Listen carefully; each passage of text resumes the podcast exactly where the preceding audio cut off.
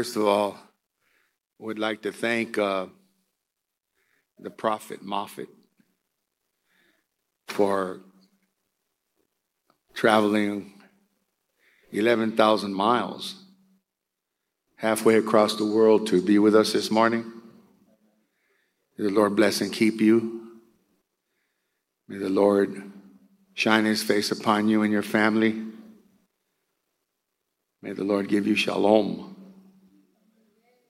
all the days of your life and protect you from that foolish devil.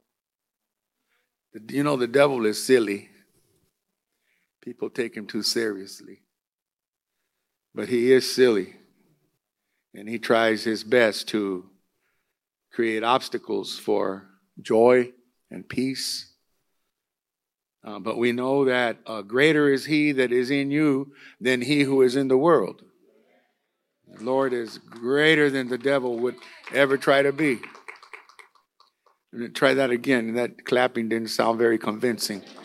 Let's try that again. Unless your unless your hands are broken.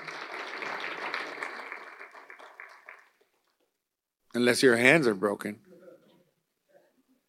Seriously. But thank you, uh, Pastor, for being here with us. It's my great joy to uh, also bring the Word of God this morning. And um, I'd also like to recognize uh, long-standing members of the church, uh, formerly the greatest HBO uh, surgeon, boxer, who uh, worked on the greatest boxers in the world of uh, the past epoch. Um, Dr. Proman Hicks, give him a hand of applause, was here today with his family. I'd like to say welcome to uh, the Hicks, uh, Maria Elena Hicks, his wonderful wife, uh, wonderful woman, and uh, believe Carolina's here. Carolina, the daughter, and Stephen, is that you out there? There's Stephen. God bless all of you, uh, particularly since they lost their eldest son recently, very recently, and um, has brought uh, pain to their lives. But on behalf of Mission Ebenezer Family Church, we'd like to extend our deepest sympathies and condolences to um, this great family. Um, he was a part of the original foundation of the Rock Ministry next door um, where Brother Elvis and, and, and Ollie do a fine work. I want you to know that he was part of the original grand opening of the Rock Ministry. So we're, we're really glad to have the Hicks with us. Lord be with you and encourage you in the days ahead. Give you joy. Give you joy. Amen. Uh, also like to uh, recognize uh, Primo and Jackie for the tremendous job that they're doing as the caretakers of this mission-minded church, uh, caretakers of the vision of planting a harvest. Um, they've done a fabulous work, particularly bringing to our consciousness the importance of being a mission-minded church a church with a heart for missions around the world. And so, uh, if they're here, even if they're not here, let's give them a round of applause for bringing us through this missions month. And so, the theme uh, for today is sowing seed. Sowing seed. That's a word that the Apostle Paul coins in Corinthians, where he encourages the Corinthian churches and the Macedonian churches as he uh, travels around those great churches in the first century to raise up a mighty missionary offering. The first mighty missionary offering in the history of missions was raised by the apostle Paul so that the gospel could be preached. Listen to this.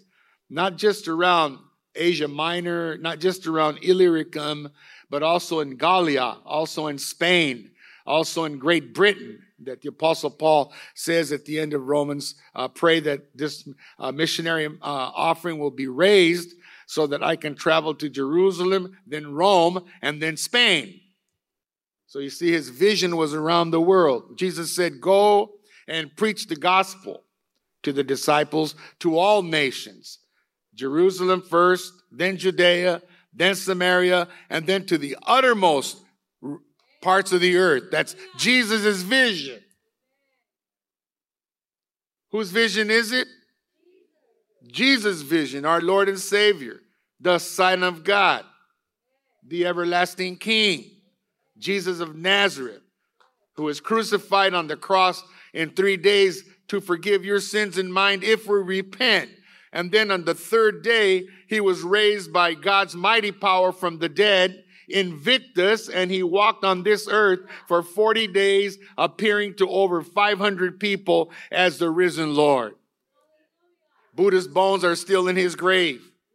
Muhammad's bones are bleaching in the desert somewhere close to the World Cup. Lao Tse's bones are still in his, Confucius' bones are still in his grave. But Jesus' bones are nowhere to be found because he was raised invictus in three days from the dead. And he said, Go and take the gospel to the uttermost parts of the world. And so, for 2,000 years since the Great Commission that Jesus gave us, we've been doing just that. And the Lord has been saving people around the world. But missions doesn't start around the world. First of all, it starts in your world. It starts in your family. What's the use of being a pastor or a missionary if you can't save your own children for the glory of Jesus Christ? It starts at home. If you're trying to reach your babies for Jesus Christ, if you're wrestling with a rebellious teenager, just keep preaching the gospel. Keep telling them to love Jesus. Keep being right there for them. Encourage them wherever they go. Remind them that their drawers don't belong to them, their dresser drawers belong to you. Remind them that if they like to close the door and slam it on you, you can take the door off with a screwdriver because they belong to Jesus. Everybody listening to me? And so we're, we're, we're here to sow seeds in mission.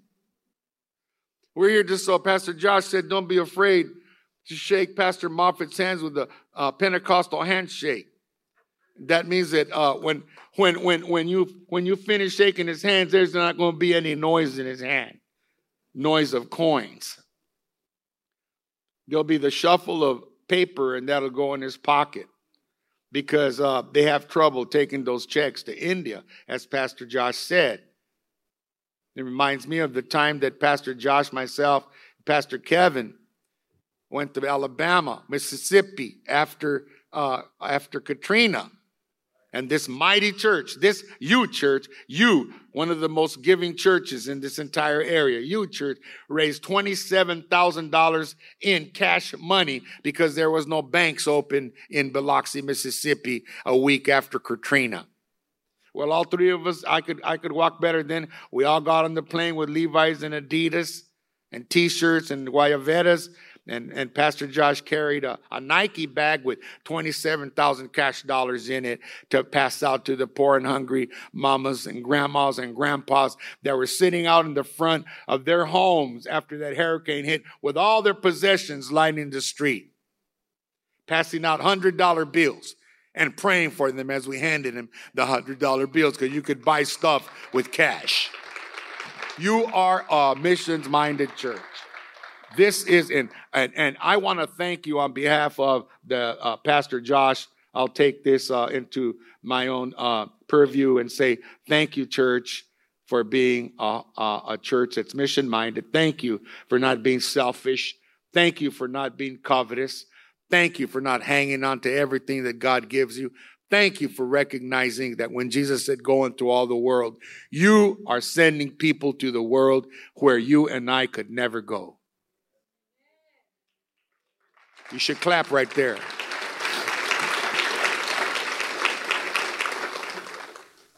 Uh, when God calls uh, people, whether it's to local missions in the broadways and avenues of the greater Los Angeles metropolitan uh, area, to feed the homeless with sandwiches, to bless them with the prayer, to go to the hospitals, to preach to the drug addicts who have no hope, they think, they think because nobody really showed them the way to Jesus.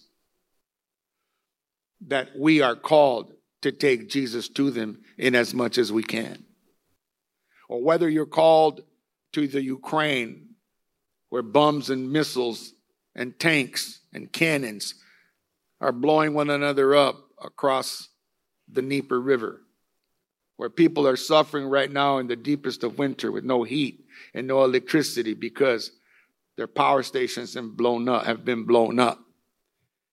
But there's pastors in the cellars and in the basements of blown out high rise apartments right now, this very day, this Sunday, that are praising God. There's Christians in those basements thanking Jesus, having church, praising God, saying hallelujah. That in the midst of all of that, there's those of us that are sending missionaries to Ukraine, pastors to Ukraine, to Russia. We've got missionaries in Russia. We have missionaries all over the world. We have a missionary coming up here right now.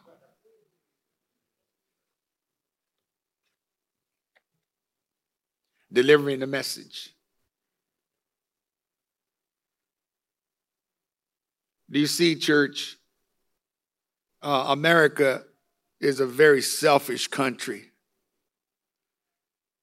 a very corrupt country a very perverse society. We're one of the worst immoral countries in this entire world. Let's not even try breaking our hands on our backs to congratulate ourselves for how good we are. America is probably one of the greediest countries that ever lived. There's a TV channel called American Greed and they're proud of it. We're a people that doesn't know how to be.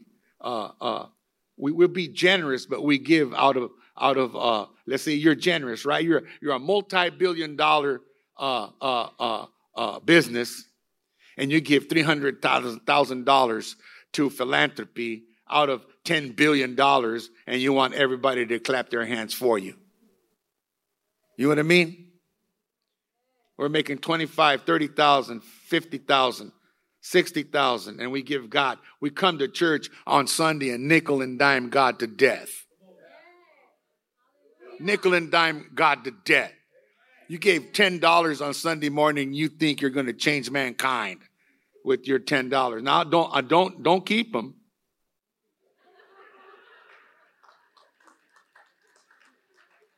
We'll take it. But God knows your heart. He knows you could have given a thousand. Is everybody listening to me? Don't look at me like that. You know exactly who you are. We've been, been blessed beyond measure. You turn around, I always say you turn around and look at look at my baby grand look at my babies, my 10 grandchildren. How much is Kai Kai worth? Would you sell Kai Kai for a billion? Would you sell Lola for a hundred billion? No. What does that mean? That means you are rich in Christ. You have in your family something that God has given you that's worth infinitely more than whenever you could make on stocks and exchange and interest and your old sorry salary and you come you come to God's church on Sunday and you get God five dollars and you think like you're uh, Elon Musk. You know what, church? You ought to be embarrassed. Those of you that don't give what you need to give, you ought to be ashamed, a dash shamed of yourself, because God is so good. He's been so good to us. His blessings are immeasurable. His mercy is infinite. His forgiveness is eternal. Look at what God has done. When you, you were at your weakest, God gave you strength. When you felt like you couldn't go on anymore in life, God held your hand. When you almost gave up on yourself, God stood in and said, Get up, get up, I'm with you. How can we be so blessed and be so stingy? It's all I'm saying. Are you listening to what Pastor's saying? And so that's why I'm saying, what kind of seed are you going to sow? To whom much is given, much is required.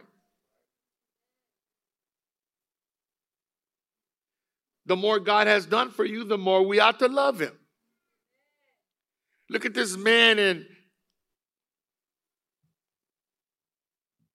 Old Testament Israel 734 years before Jesus was born. His name was Isaiah, the prophet Isaiah. And before God called him to missions, before God called him to be a messenger to a people named Israel who were sacrificing their children to gods, Moloch and Rephan, who took on the habits of the immoral Canaanites, and their temples were filled with homosexual prophets. Their temples was filled with vestal prostitutes. I'll just tell it like it is. Let the chips fall where they may. Who violated every every law of God's holiness. Who hurt the poor, oppressed the widows and took their property from them. Charged 50% interest on the dollar from those that couldn't afford it. Princes that should have been taking care, government that should have been taking care of the people of God and abusing people in the street. Anybody listening to me? If you don't like what I'm saying, well, that's good. That's good. You came on the wrong Sunday.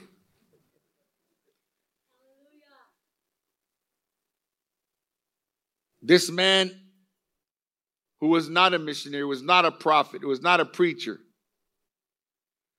named Isaiah, who God called during the reign of King Uzziah of Israel. And King Uzziah of Israel, he started out really good as a king who walked in the ways of God like his father Azariah, the kings of Judah, who did God's work and obeyed God in every way until he became strong, wealthy, rich. You see, he started out being the king when he was only 16 years old. He was called to lead the people of God as the king of Judah. But when he got wealthy, powerful, and strong, when he had hegemony over all the nations around Israel, this autocrat, this king, lost sight of God and began to arrogate to himself powers and glory that did not belong to him but belonged to Almighty God. Thought himself so powerful enough that he hadn't he didn't have to ask God for help. He, had, he didn't have to trust God. You see, because most of the time when we come to God, it's because we're weak. We come to God when, when we need help. We come to God when we have no strength. We came to, come to God when we're in the hospital and they're declaring that we're dead. We come to God when everybody else turned on us. We come to God when we don't have what we need. That's when we come to God. But once we have everything we need, we stand up on our hind legs and act like we did it all ourselves. And we have a tendency to ignore God when we got everything we need. Call me a liar. We forget about God. We don't talk about God in our family. There's, there's no Bible verses on the walls of our house. There's no pictures from the Bible in our home. There's no talk of God in our home. Are you paying attention? Oh, did we talk about God when we needed Him? Then we wonder why our children are lost.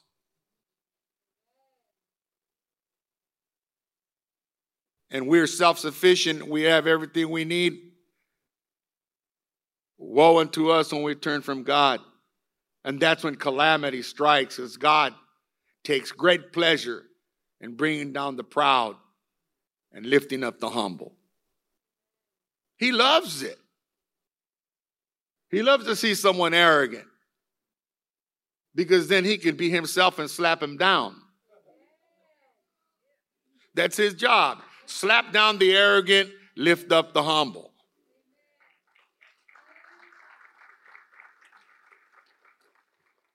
Let's stay humble and sow seed. I'm a gardener. All my family knows I'm a gardener. I have one, two, see, two vegetable gardens and uh, Mexican medicinal herb gardens, not witchcraft. it's a little ruda and uh, lots of yerba buena. Banana trees, thank you, Albert.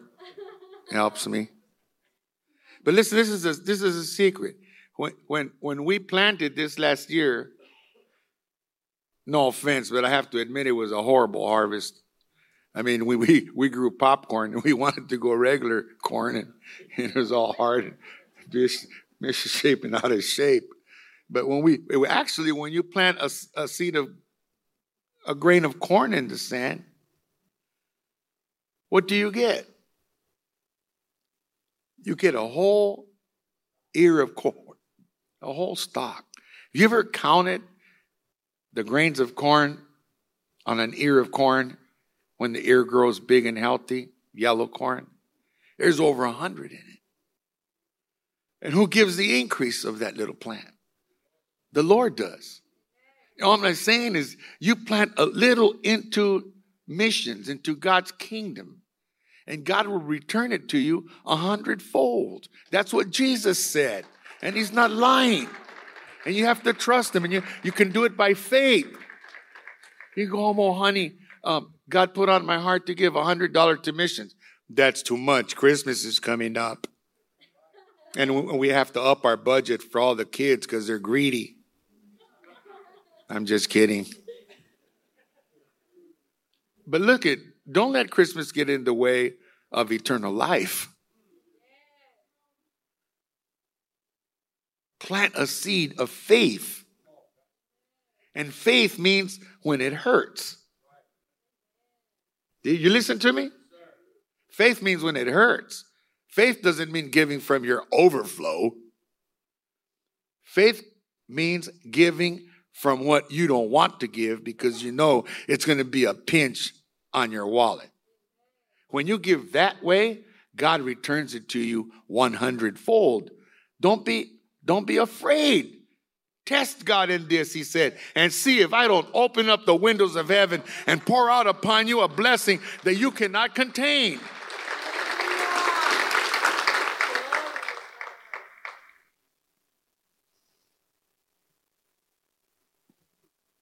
Isaiah 6, verses 1 through 8. Isaiah heard the call to missions. And this is the call of every pastor that he hears from God. Every believer, every Christian that came to know Jesus, you're going to see yourself in the story of Isaiah.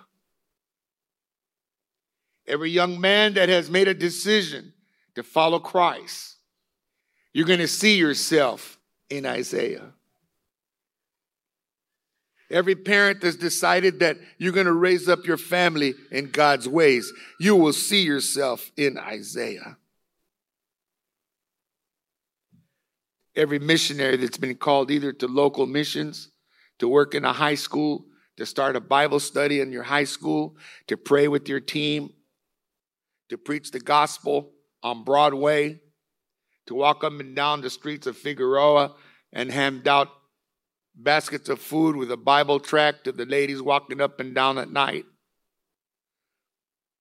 Or on Pacific Coast Highway in Long Beach at night. Every one of you that's been called to do something special for God.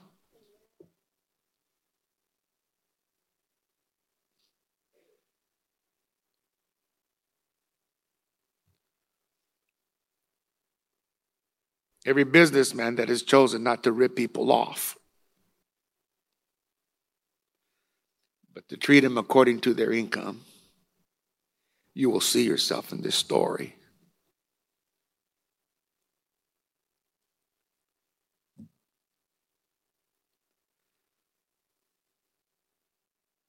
I don't even know if I can read it.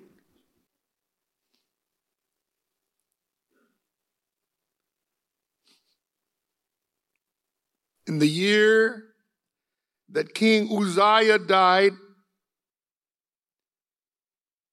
I saw also the Lord sitting on a throne, high and lifted up, and his train filled the temple. Above the throne stood the seraphim. These angels, each one had six wings. With two wings, he covered his face. With two, he covered his feet. And with two, he did fly. And there was one who cried to the other, and they said, Holy, holy, holy is the Lord God of hosts. The whole earth is full of his glory. Hallelujah. The whole earth is full of his glory. And the post of the door shook at the voice of him who cried, and the whole house of God was filled with smoke. Then I said, Woe is me, for I am undone because I am a man of unclean lips, and I dwell in the midst of a people of unclean lips. For mine eyes have seen the King, the Lord of hosts. Then he flew one of the seraphim unto me, having a live coal in his hands, which he had taken with tongs from off the altar. And he laid it upon my mouth. And he said, Lo, this has touched your lips, and your sins have been taken away. And thy sin has been purged. Also, I heard the voice of the Lord saying, Whom shall I send? And who will go for us? Then said I, Here am I, send me, Lord. And we see here one of the greatest, mightiest passages in all of Scripture. One of the greatest and most dramatic scenes in the entire Word of God. A passage that Jesus leaned on time and again. We hear the echo of Paul's words in this passage. We hear the words of every missionary that God has ever called around the world, or every person that God has ever moved to do something special for Jesus in the city. We hear these words reverberating in their hearts. In the year of King Uzziah, when he died, Uzziah means God is strong. Isaiah says that he saw the Lord. Hallelujah. How many of you seen the Lord? How many of you have heard the Lord? When you were going the wrong way, you heard the Lord say, not this way, but that way. How many of you heard the voice of Jesus say, follow me? If any man would follow me, let him deny himself and take up your cross every day and come and follow me, and I will make you fishers of men and women, saith the Lord.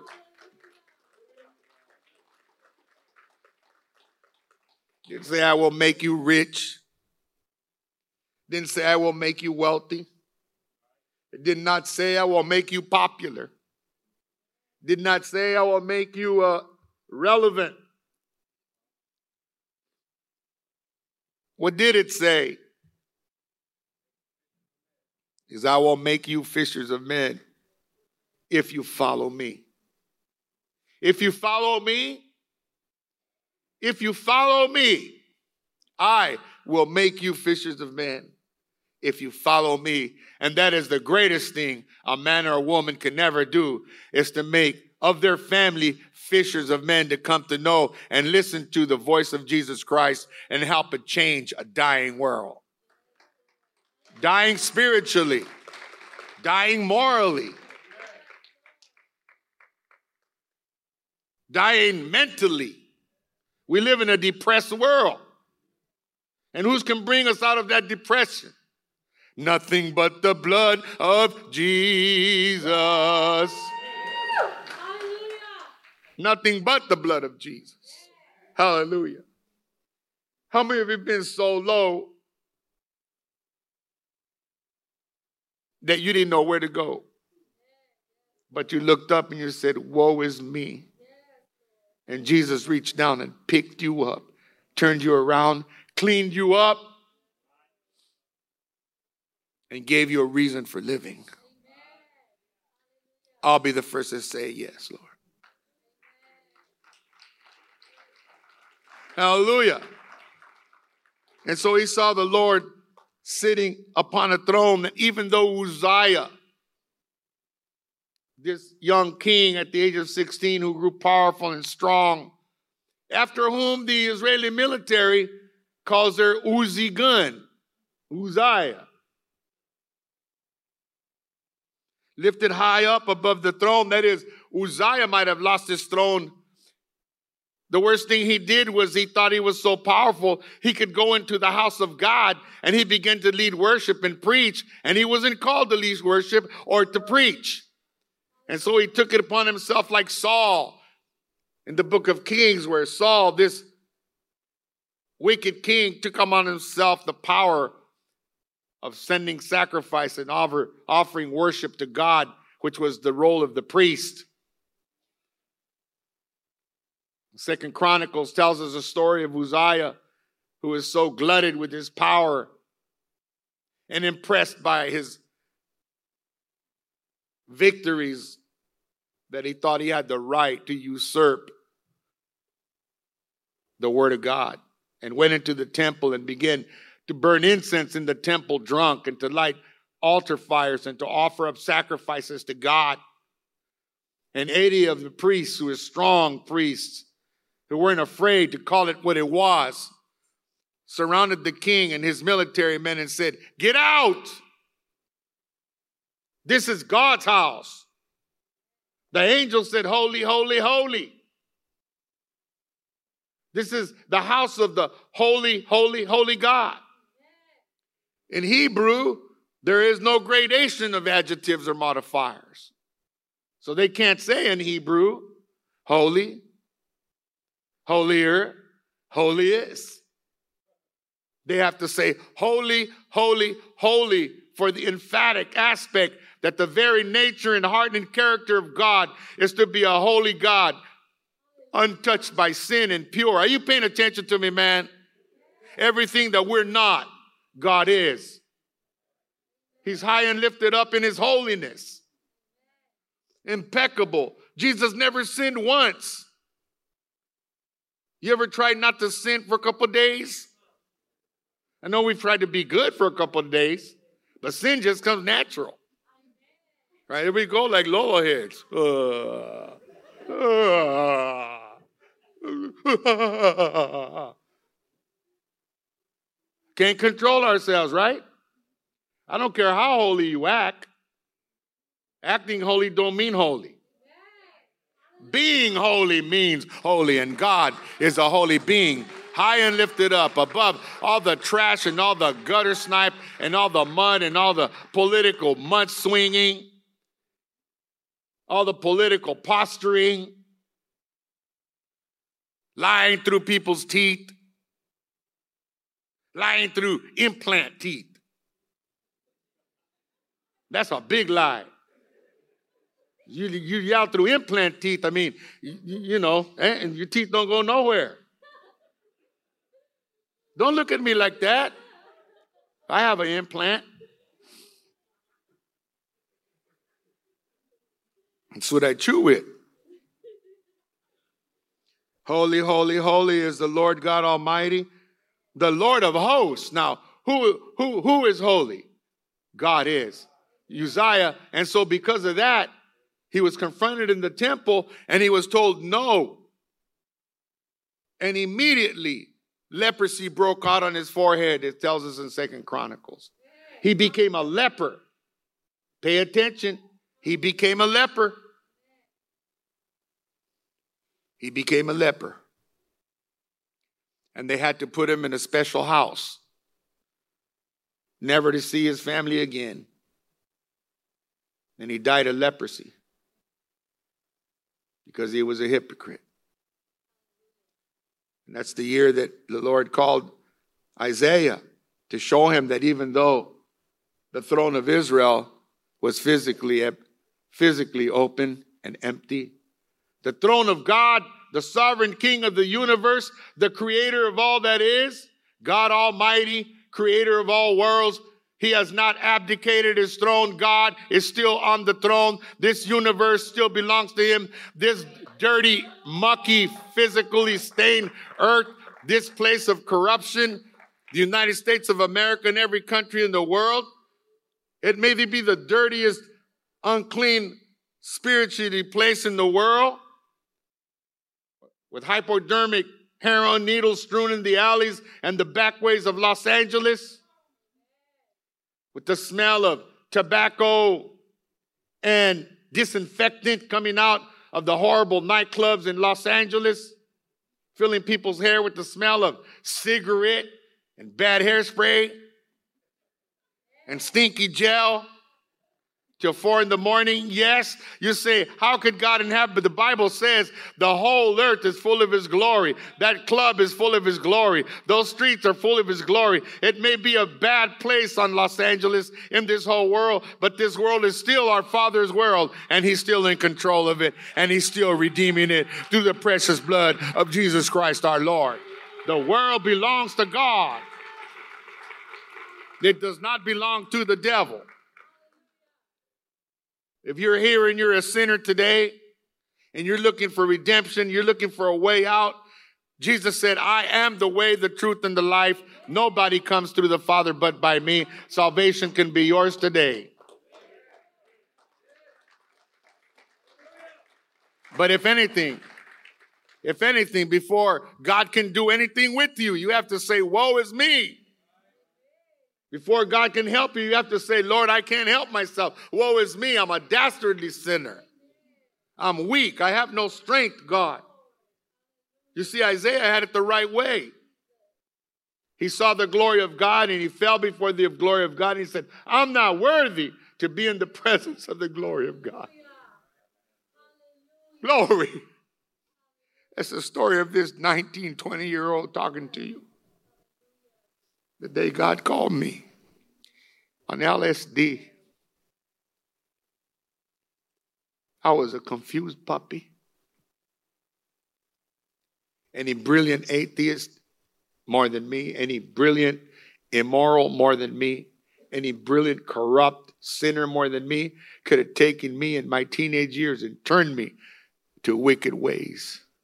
Turned me but I'm glad when I was weak and confused and didn't know where to turn that right in the middle of that, my last acid trip, right in the middle of that whole thing when I was despairing and getting ready to take my life because I knew I didn't deserve to be in God's glory, which I was looking at.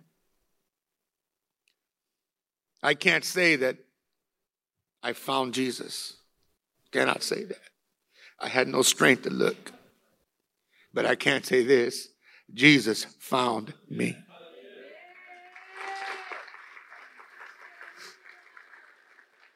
Hey, I've never been the same I haven't been, I've been I haven't been perfect, but I serve a perfect God.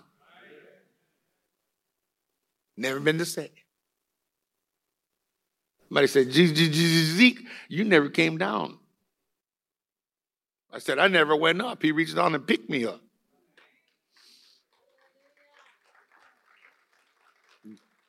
Said, Woe is me. What, what, what does that all mean?